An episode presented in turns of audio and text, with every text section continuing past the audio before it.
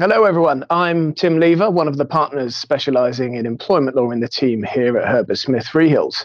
Welcome to this, the first in a new season of Espresso podcasts, looking at topical issues for our clients over a cup of coffee.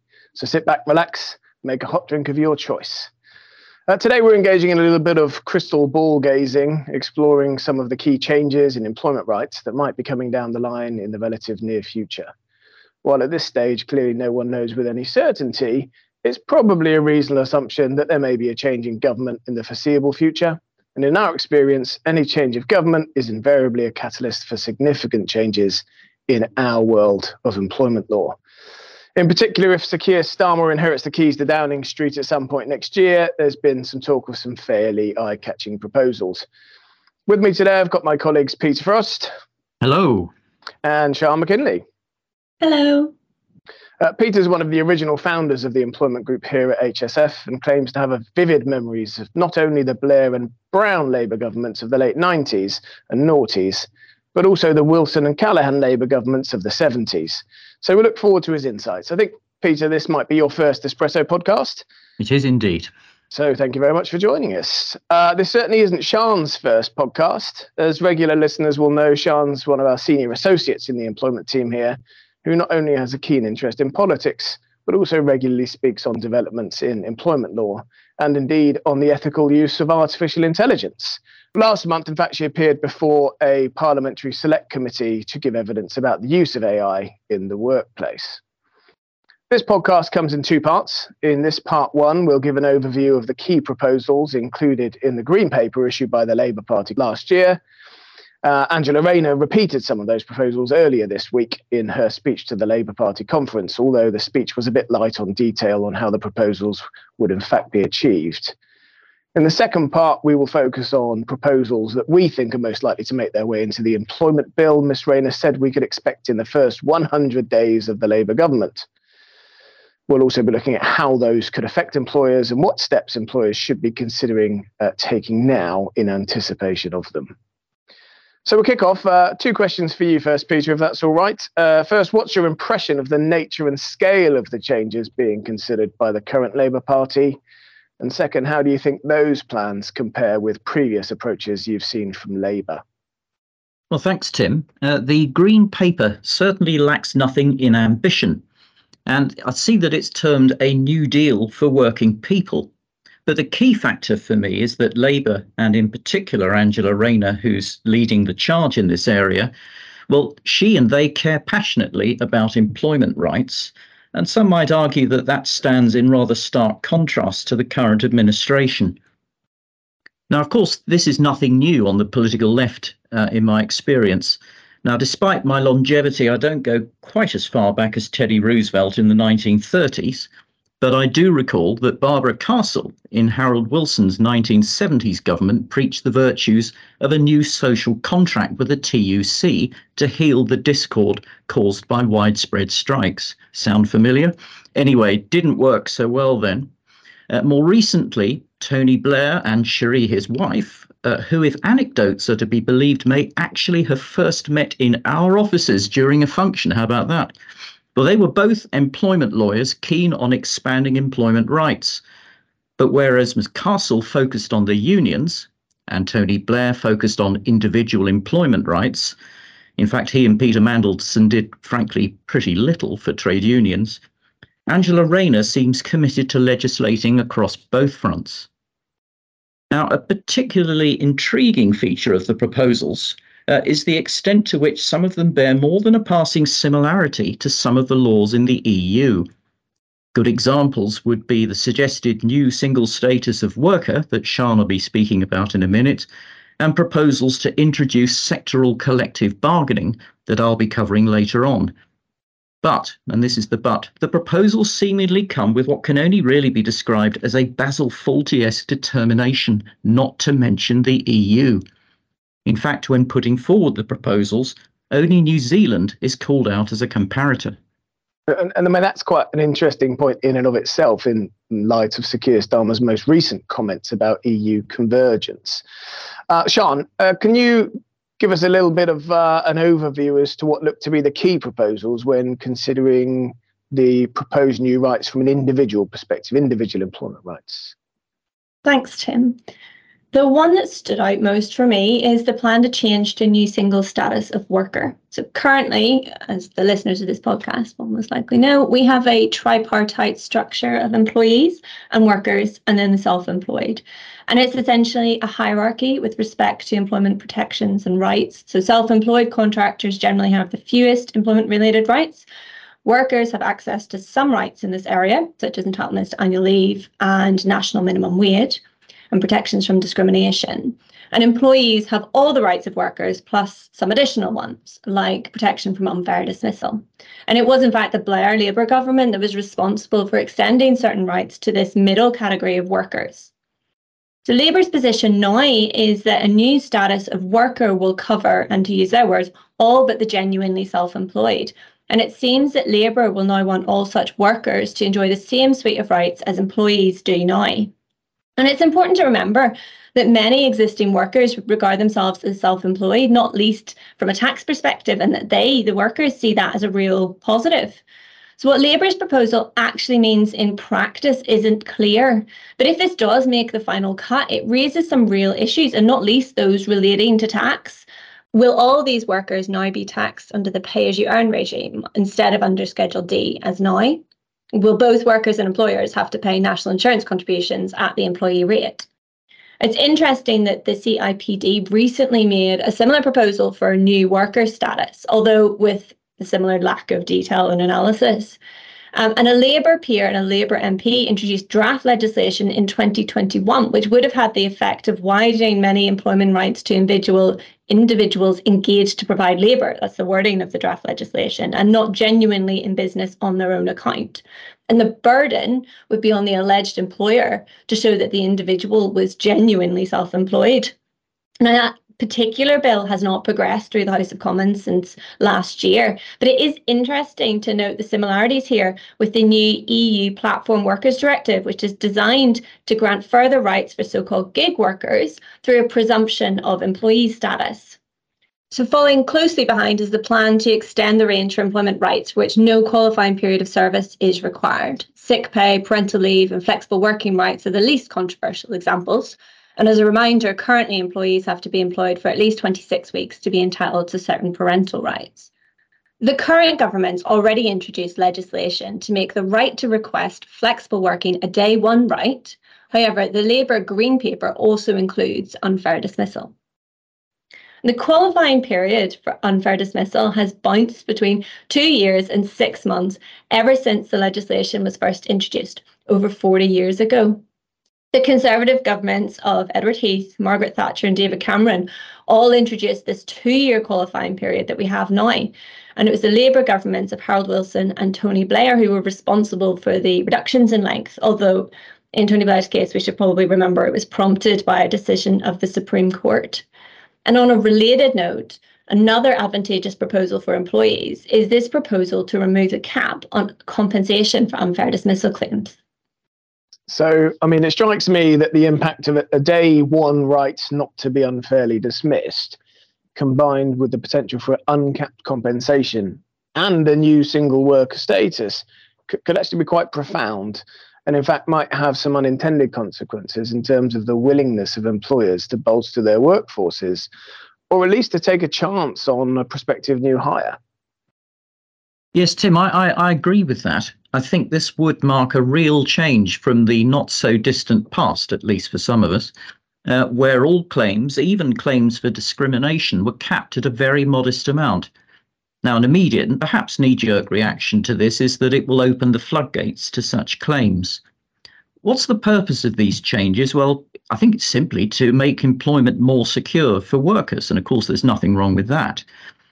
But uh, I think you're right, Tim. I think employers could face real dilemmas when making new hires. If there's no alternative to employment and all employees have day one rights, will that indeed make employers used to a very different regime more reluctant to hire at all? You could find that many choose to hire via employment agencies or indeed look to outsourced or offshore models. Great for the lawyers, but perhaps not so good for employers. But I think, Sian, you may actually have a counter to my floodgates argument. Well, I think it's worth remembering that the latest figures from the Tribunal Service show that the median unfair dismissal compensation award is only £12,000, which obviously is a lot of money for some people. But in the normal course of events, we would also expect an employee to be able to pick up another job well within a year. And that's relevant because that's the point at which their losses would end and the tribunal would stop in terms of considering compensation. And what that means is, is a maximum amount of compensation usually amounts to one year's salary. It might actually be the case that employees bringing claims are unlikely to be awarded a greater amount with no cap on compensation than they would at the moment. Yeah, and that's going to be horses for courses, obviously, depending on the nature of the individual and, and the client in question. I mean, before we come back to that, which I think we should, um, Sian, are there any other proposals that should be on our listeners' radars? Yes, there's a couple of other interesting proposals I wanted to mention. And the first is essentially a proposal to ban zero hours contracts. And Angela Rayner repeated this on Sunday in her speech. The Green Paper talks of requiring minimum hours to be available for workers on these sorts of contracts, what would previously been thought of as zero hours contracts. But it is worth remembering that a key feature of these arrangements, and arguably one reason why so many are employed in this way, is that individuals themselves on zero hours contracts often have the freedom to pick and choose when and for whom they make themselves available. Your zero hours contracts can be in any sector, and individuals working under zero hours contracts can be either workers or employees. And we often see workers on zero hours contracts in hospitality or care sectors. And it's not uncommon for individuals to have multiple zero hours contracts at the same time. So, this is another area in which the logistics of how this would work are not quite clear at the moment. Would this proposal from Labour require individuals to work for a minimum number of hours if this is offered to them? Or does the ban simply operate one way? Um, interestingly, contracts without any minimum hours were banned in New Zealand in 2016. And the next proposal I wanted to mention is this proposal designed to narrow the gender pay gap. Now, obviously, narrowing the gender pay gap in itself is laudable. It's not that radical as an objective. How it's done is the key. And this is another area where there could be convergence with the EU. So in the EU, there's a new Equal Pay Transparency Directive, which has a similar objective, but has potentially radical consequences for employers in the EU in the area of equal pay. And in that context, the meaning of the somewhat cryptic statement in the Green Paper that equal pay comparisons could be made across companies is is far from clear. Um, does it mean that all women doing a particular kind of work to, are to be paid at the highest rate paid to men doing a similar kind of work, a work of an equal value at a different employer? I mean, that potentially raises the spectre of challenges from a competition and an antitrust perspective. Perhaps it's simply a reference to allowing claimants to choose comparators employed by other employers, but where they can identify uh, a single source. That means a legal entity which is deemed to be responsible for the inequality arising and which is able to eradicate it. If that is, in fact what Labour are referring to, our current government has already recently said it's going to pass legislation to bring this into effect shortly. So it might be the case that this particular proposal um, is going to be redundant. And the final thing I wanted to mention is the proposed right to disconnect and rights to restrict employer surveillance of workers. Again, potentially nothing really radical here, but it's perhaps no accident that these are also EU initiatives. Thanks, Sian. And, and you say nothing particularly radical, but I mean, I think actually, if if even a few of these proposals actually come into effect, I think that the cumulative effect of that could actually be quite significant in the way in which employers approach employment in the UK going forward. And uh, I think it could be quite a sea change, actually. So quite quite a fair bit of th- food for thought in that. And um, Peter, you said earlier that uh, Angela Rayner also wanted to improve the position for trade unions. So so what caught your eye on that front?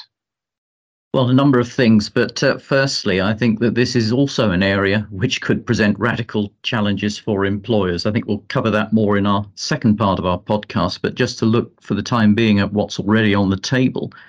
And this is really where Angela Rayner, I think, has warmed to her theme. Um, no surprises at all that uh, Labour intends to scrap recent Tory laws. They're seen on the left as being simply driven by antipathy to trade unions. And I'm talking here about the requirement that minimum service levels be provided during industrial action in certain key sectors, Uh, and a second requirement, this goes back to the 2016 Trade Union Act, again in the area of important public services, that strikes be endorsed by at least 40% of those entitled to vote, irrespective of the number of those who do actually vote to support the action. And you can see immediately that's actually quite a high bar. And in fact, it's operated to prevent a number of strikes from taking place. And again, little surprise that uh, Labour intends to make it easier for trade unions to secure collective bargaining rights in businesses where they currently have no presence and to do this via the statutory recognition regime introduced by the Blair government in the late 1990s. Now, that's one of the areas that could have significant consequences for businesses that do not have a union presence and very much wish to keep it that way. And there are a few of them. As I say, we'll look at this more in part two of the podcast. The other eye catching proposal in this area is the ban on fire and rehire. This has been really well trailed in the press. It was repeated again by Angela Rayner in her speech on Sunday. We'll look at this in more detail in part two, but for now, I think it's worth noting a couple of things. Firstly, a complete ban on firing and rehiring would, to my mind, logically lead to more redundancies. And this is because employers won't be able to offer continued employment to those they feel they have to dismiss because they can't afford the existing terms. And that seems rather counterintuitive for a government that's trying to preserve employment. The other factor to put into the mix here is that next spring, the Supreme Court is going to be looking at the existing ability under the existing laws of businesses to fire and rehire in the context of a, an ongoing dispute between Usdaw, the shop workers union, and Tesco. So that the outcome of that case may help inform the debate. Finally, I referred earlier on to the Green Paper referring to the wish to widen the use of collective bargaining. And this is partly as a way of ensuring minimum employment standards across sectors via so called fair pay agreements, and secondly, because this is seen as an effective and, of course, union friendly method of negotiating terms and conditions. This is a very continental approach. Certainly, France comes to mind in this respect. But it's actually the model introduced by the centre left New Zealand administration rather than the EU, which is cited as the inspiration. In fact, as far as I can see, aspiration rather than inspiration seems to be the apposite word, and again, very little detail is given as to how all this is going to work. Now, Tim, I think you picked out something that could be important for any business wanting to win contracts to do business with a future Labour government. Yeah, I mean, what caught my eye there was the way in which Labour intends to use the government's procurement powers. And, and, ironically, I think this is one area where it might be able to exploit Brexit for its own benefit. Um, whereas the Conservative pr- approach to uh, procurement has been very cost and value for money driven, Labour's proposing something else. It's proposing to use its procurement powers to promote high employment standards. So that businesses are able to, uh, those businesses, sorry, that are able to check off a tick list in relation to treating their workers well, uh, recognizing trade unions, uh, having equality rights, and implementing high environmental standards as well as being fully tax compliant, whatever that might mean, will be in a stronger position to win government contracts. And there's also a stated preference to grant contracts to British businesses. Now, that's clearly aligned with the ESG agenda and particularly the S, uh, social, which covers effective employment and human rights, and something that we'll be speaking about in another podcast later. But with a further nod to Europe here, it's particularly reminiscent of the new sustainability regulations recently introduced by the EU. Uh, well, I think we've probably covered quite a lot in this podcast, so I think we'll leave it there for now. Uh, I hope you've all found um, some of our reading of the tea leaves or coffee grounds, if you prefer, interesting and helpful. Green papers are often aspirational, not inspirational in nature, and designed to test what's likely to land best with the electorate as well as what's actually achievable. You may consider there is a degree of cynicism in some of the headline grabbing announcements.